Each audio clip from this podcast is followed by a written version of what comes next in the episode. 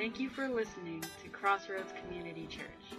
At Crossroads, our mission is to be the church by exalting the glory of God, sharing and showing the love of Christ, and inviting others to be recipients of Christ's love. Now, here's this week's message. Now, if you're uh, like me, um, you probably moved immediately from Halloween and started focusing on the next holiday because that's, that's what we do. That's what most people do. Matter of fact, the day after Halloween, and some of you might have saw this, uh, I woke up day after Halloween and uh, saw this uh, on Instagram. Clock strikes midnight, Halloween, and bam, Christmas carols everywhere, right to the next holiday. Uh, and it's, it's, it's makes sense because as a culture, what we're used to doing is focusing on, you know, holidays, the next good thing that's coming. Uh, that's why they didn't mention the election, next good thing. Um, they kind of skip Thanksgiving, which is the, the John the Baptist of holidays. It kind of announces this whole season of great holiday things to come. Uh, but as a culture, this is what we do. Holidays are, are like the core of, of American culture. Um, to the point where, depending upon, you know, where you look online. There's a lot of made up holidays. There's some that are legit, like uh, how many guys know that there's a National Pizza Day? Yeah. Amen. We celebrate that. I don't know if you can read it. National Pizza Day, February 9th. Uh, some of you, like me, you celebrate it weekly, if not daily. But, uh, but there are also a lot of fake. Now, this is legit. This, this is, I mean, this is real. This is American culture. Uh, but then there are a lot of fake holidays that people have started throwing up, like National. Uh, National Pizza Day, legit. The next one, um, Saturday, November 12th, National Pizza with everything except anchovies day. I mean, obviously, that's just made up. I mean, although, because we're a tolerant people, we allow other people to celebrate their holidays, even if they're fake, and we don't, you know, ridicule them. Uh, but I probably will have a pizza on Saturday, November 12th. But our culture is obsessed with, with holidays. Now, usually when we get to November, November has several themes going throughout of it. And I don't know, some of you might be familiar with, I don't know if you can read this, National Novel Writing Month. How many of you guys have ever heard of that? Okay.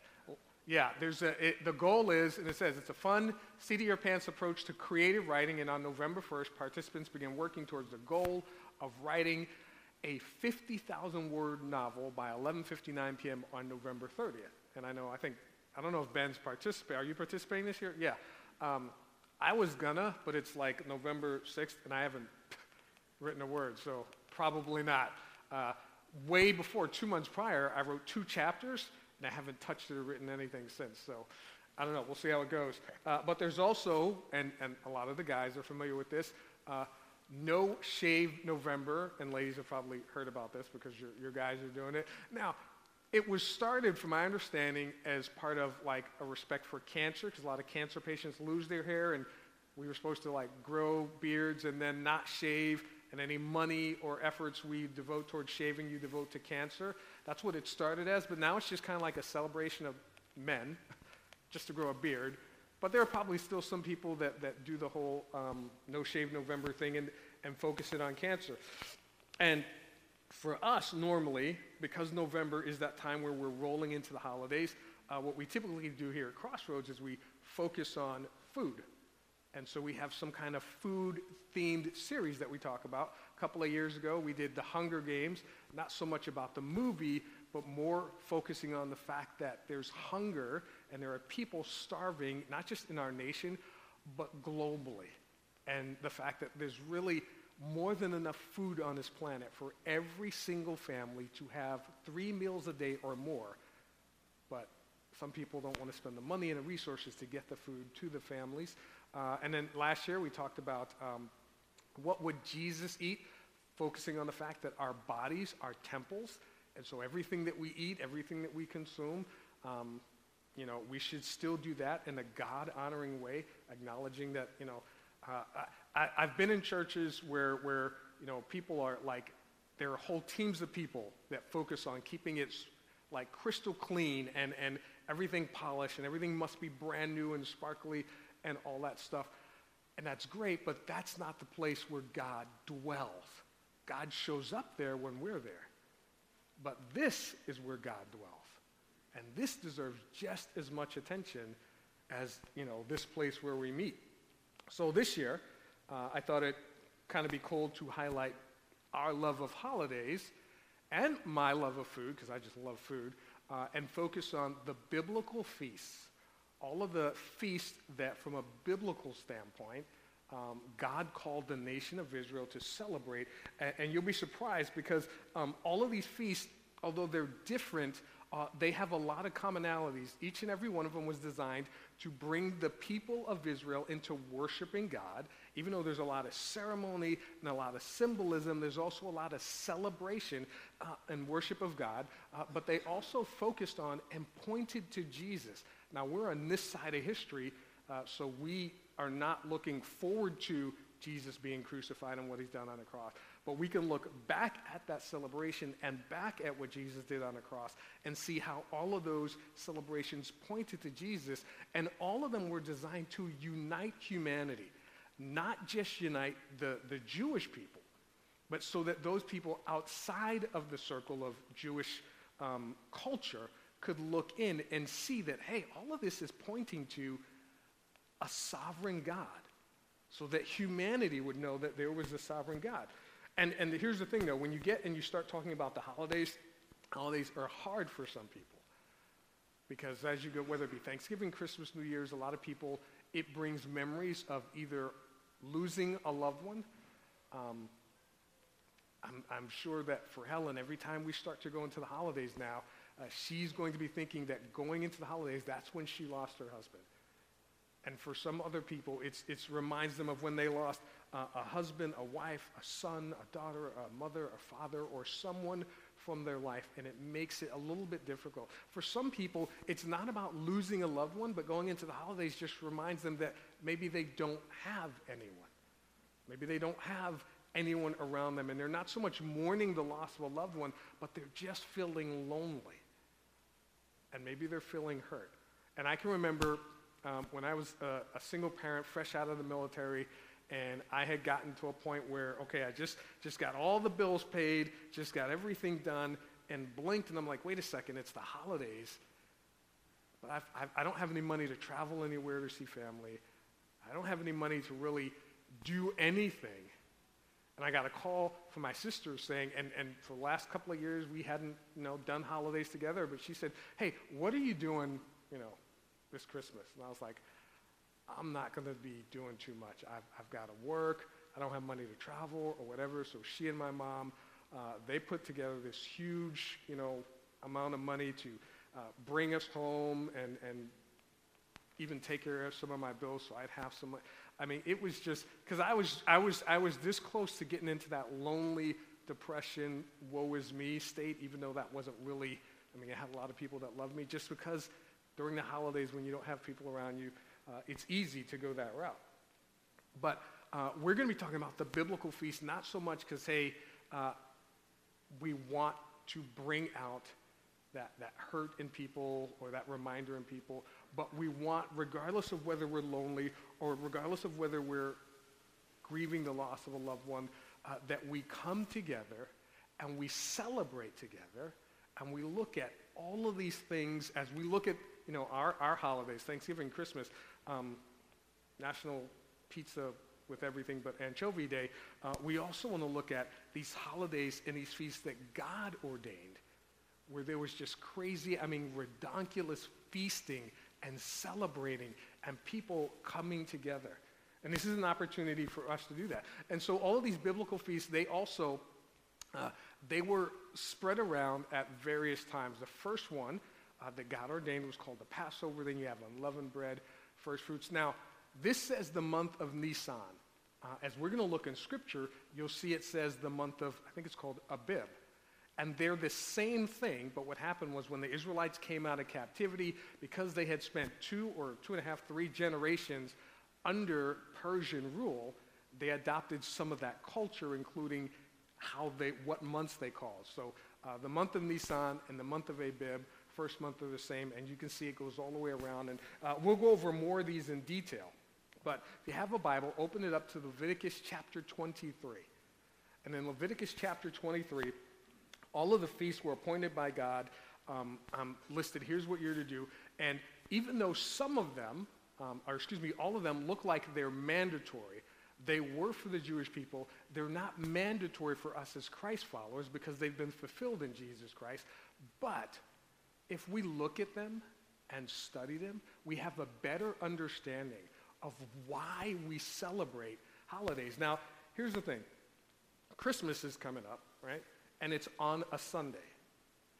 And going into, you know, if you think the turmoil about the election was bad, amongst Christ followers, if you think, you know, them going back and forth supporting the candidate is bad, wait until we start seeing you should celebrate Christmas. No, you shouldn't. How can you bring a tree in your house? Oh, all this stuff that Christians do. And I'm not trying to tell anyone what to do, but as we're going to see, the holidays that God ordained are ones that are focused on bringing people together, worshiping God, and just celebrating and rejoicing. And, I, and me personally, I don't think there's anything wrong with taking a day, doesn't matter what day, National Pizza Day, and using it as a way to celebrate God, bring people together, and so rejoice in what he's done. So, uh, Leviticus chapter 23. I guess I should have been opening my Bible when I was telling you. Uh, turn to uh, Leviticus chapter 23, verse 1. Is what it says. The Lord said to Moses, Speak to the Israelites and say to them, These are my appointed feasts, the appointed feasts of the Lord, which you are to proclaim as sacred assemblies. Now, uh, as you look throughout the rest of the chapter, there's probably, depending on what Bible you have, titles such as the Sabbath, the Passover, and unleavened bread, first fruits, feast of weeks, feast of trumpets, day of atonement, feast of tabernacles. Uh, each of them, depending on what Bible you have, might have a title over them. And if you look, the very first one it says is the Sabbath. And it's not so much that the Sabbath is, and I know people argue today, again, Christians, should we celebrate the Sabbath? You're worshiping on the rain, wrong day, all this kind of stuff. But if you look at even the one that says the Sabbath, God says there are six days when you may work, but the seventh day is a Sabbath of rest, a day of sacred assembly. You're not to do any work wherever you live. It is a Sabbath to the Lord. Again, hey, assembly and worshiping God. Those are all, I cannot see God complaining where people get together as Christ followers and they worship him. It, there, there is no, no, no place in the Bible where God says you should celebrate Christmas. There's no place in the Bible says where God says you are to gather on Sunday morning and worship. But the early church just started doing it because they were assembling and they were worshiping God. And here's the thing the assemblies uh, all of them were supposed to be sacred. They were supposed to be holy. They were supposed to be about God. They were supposed to be set apart to God. They were supposed to be for God. If we just gathered on Sunday morning at Panera to, to read a book or to talk about our day, that's different. But if we gathered at Panera to read this book and to celebrate and talk about God, I think God would honor that because we're making it sacred. We're setting that time apart for him and to him. And again, it's always, always, every holiday about assembling. Whether you're coming together as a family, you're coming together as the church, you're coming together uh, with just a, a, a group of people, but it's always about assembling together. God's holidays and our Sunday celebrations. Always about bringing people together. Now, Leviticus chapter 23, uh, let me drop down to verse 4. You can read it down here. I'm going to put it up here uh, on the screen. Or did I just pass over it? Oh, yes, I did. Uh, chapter 4, it says this These are the Lord's appointed feasts, the sacred assemblies you are to proclaim at their appointed times. And verse 5 says, The Lord's Passover begins at twilight on the 14th day of the first month. Now, here's the thing the, the 14th day of the very first month, um, they had already had months that they were following. They had already had, you know, days and weeks of the year. But what God was saying is, hey, this Passover, this is to be the start of something new. This is now going to be the first month for you. This is supposed to be something new. This is supposed to be uh, about a brand new start. And it symbolizes, from a Jewish perspective, um, salvation from Egypt from when they were in bondage. And um, hopefully, what I'm planning on is, hopefully, if we can get it all worked out in April, uh, we'll talk more about this because we're going to try to have a Seder dinner, which, which symbolizes the Passover and every element in the dinner. Well, for us, it would be a brunch, but you get the picture. Every element in the dinner symbolizes or is ceremonial about something that their freedom from bondage or points to what Jesus Christ would do. For us as Christ followers, we're not necessarily celebrating our freedom from bondage in Egypt when Moses brought the Israelites out. We're celebrating our freedom from bondage to sin. Because Jesus ends up being the Passover lamb, and Jesus, eh, Jesus ends up being the one who sets us free from sin. Now, um, don't turn there, but Deuteronomy, this is what it says Deuteronomy chapter 16. Observe the month of Abib, that's the month of Nisan, same thing, and keep the Passover to the Lord your God. For the month of Abib, the Lord your God brought you out of Egypt by night, and you shall offer the Passover sacrifice to the Lord your God from the flock of your herd at the place that the Lord will choose to make his name dwell there. And what they would do is they would take a lamb, it had to be without spot, without blemish, had to be like a perfect lamb, they would bring it into the house and keep it in the house for a time until it would become known to them. Then they would take that lamb and then they would offer it as a sacrifice to pay the penalty for their sins. In the same way that Jesus, who became known, three and a half years he did ministry, was already known to God, on Passover is when Jesus was sacrificed as the living lamb, but also the eternal lamb for our sins. Now, Passover symbolizes the remainder, um, a reminder of God's freedom from bondage, but unleavened bread is intricately linked because Passover would be one day, and then the very next day, uh, you would have the start, the process of unleavened bread. In Leviticus chapter 23, this is what it says. And on the first day of the same month is the feast of unleavened bread to the Lord. For seven days you shall eat unleavened bread. On the first day you have a holy convocation, which is an assembly, a gathering like this, and a holy convocation, and you shall not do any ordinary work. So it was a holiday, national holiday, but you shall present a food offering to the Lord for seven days. On the seventh day, another holy convocation, and you don't do any ordinary work. So, for those of us that look, as our culture from holiday to holiday looking for the next good thing, they would have uh, the Passover, and then they would have a day of unleavened bread where they didn't eat any leaven, and leaven just represents sin. Because leaven is what would make the bread rise. It was flavorful, just like whether we like to admit it or not, sin is fun, sin is good. That's why people sin. None of us get involved in things that, are, that we hate or we don't like. But sin is also what separates us from God. So they would begin to practice this, this unleavened bread of, of spending a week eating things without leaven. And from a, a, practical standpoint as a Christ follower, it would be the equivalent of once we commit our lives to Christ, spending a, the very next day saying, I am not going to work. I'm just going to celebrate and rejoice what God has done. And then the next seven days, practicing or, or, walking without sin, staying away from those things that we used to do, those things that separated us from God, and then on the seventh day, just having another party without the things that we used to party with that separated us from God, if that makes any sense. Is, is this making sense? The whole, the whole purpose of this was so that you would celebrate the Passover and rejoice in God setting you free from bondage, and then you would spend seven days celebrating that you are free from bondage. That we would spend a whole day, and here's what typically happens is someone who maybe isn't a Christian or not a Christ follower comes into the church, they commit their lives to Christ, and then what typically happens, we go back out within a day, two, three, or four. We're back at the old things. We're back at work with the same people. We're back at wherever it is doing the same things. And what this would be symbolic of is, is that Christ follower spending seven days just focused on dedicating their life to God, dedicating their life to Christ, so they don't end up doing the same things. Now, in Exodus chapter 13,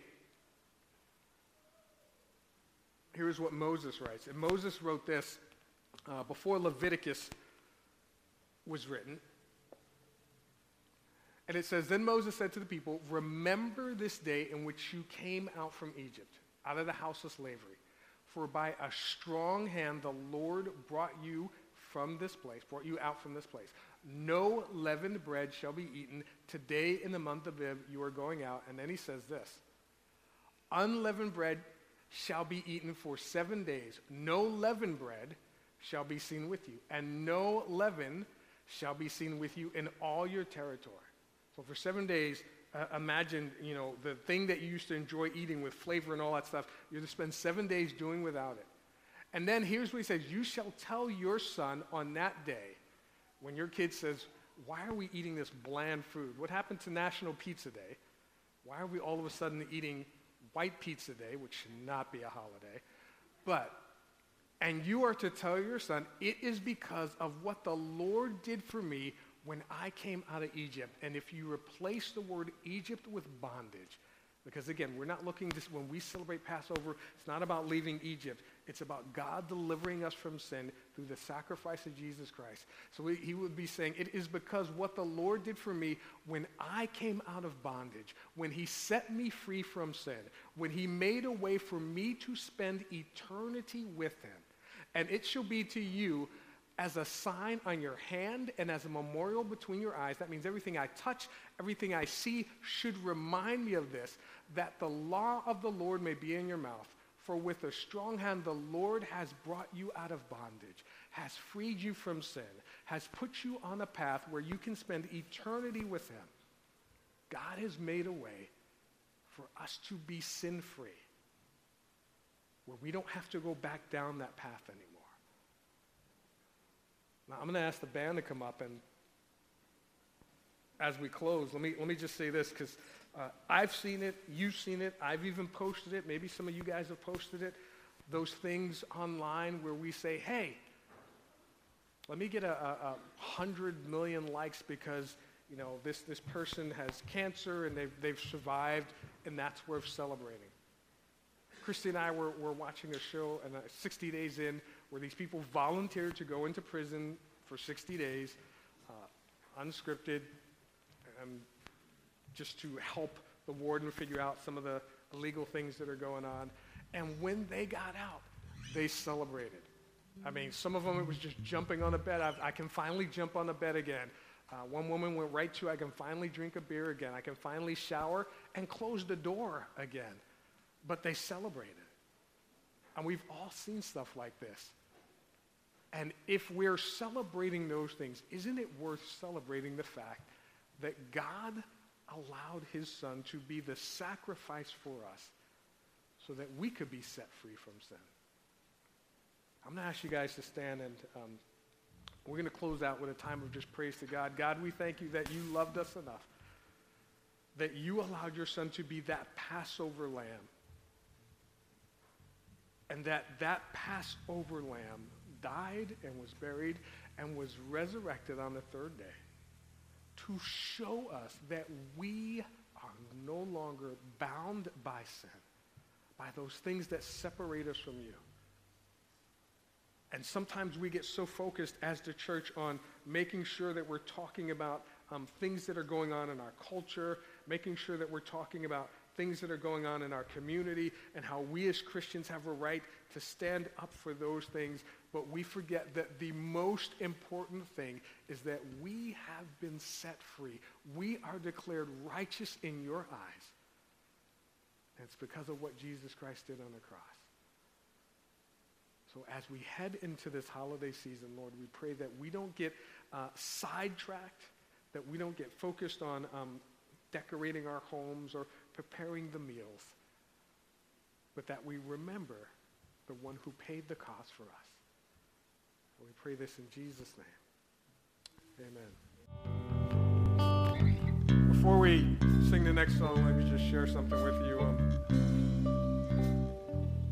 when I was meeting with Ed's daughter, Lisa, and we were talking about the funeral arrangements, and she communicated that, you know, she knew there were going to be some people there who were, you know, Christ followers and others who weren't. And I, I'm, I'm, I told her, I'm here to do whatever you want, whatever you want me to say or do. I'm, I'm here so that we can celebrate your father's life in a way that's God honoring and a way that you feel comfortable with. I'm not here to preach a sermon. But one of the things that she made crystal clear is that she wanted everyone there to know that Ed was done suffering and that he was not a victim of his illness, but was victorious because of his relationship with Christ. And that's hard to communicate to people that don't know God, which is why God instituted all of these holidays so that there is a way to celebrate and rejoice and communicate to people that don't know him and remind those of us that do that because of what he has done, that we are victorious. So we're going to sing a, a, an old hymn that many of you know, and I need you guys to sing it like you're victorious.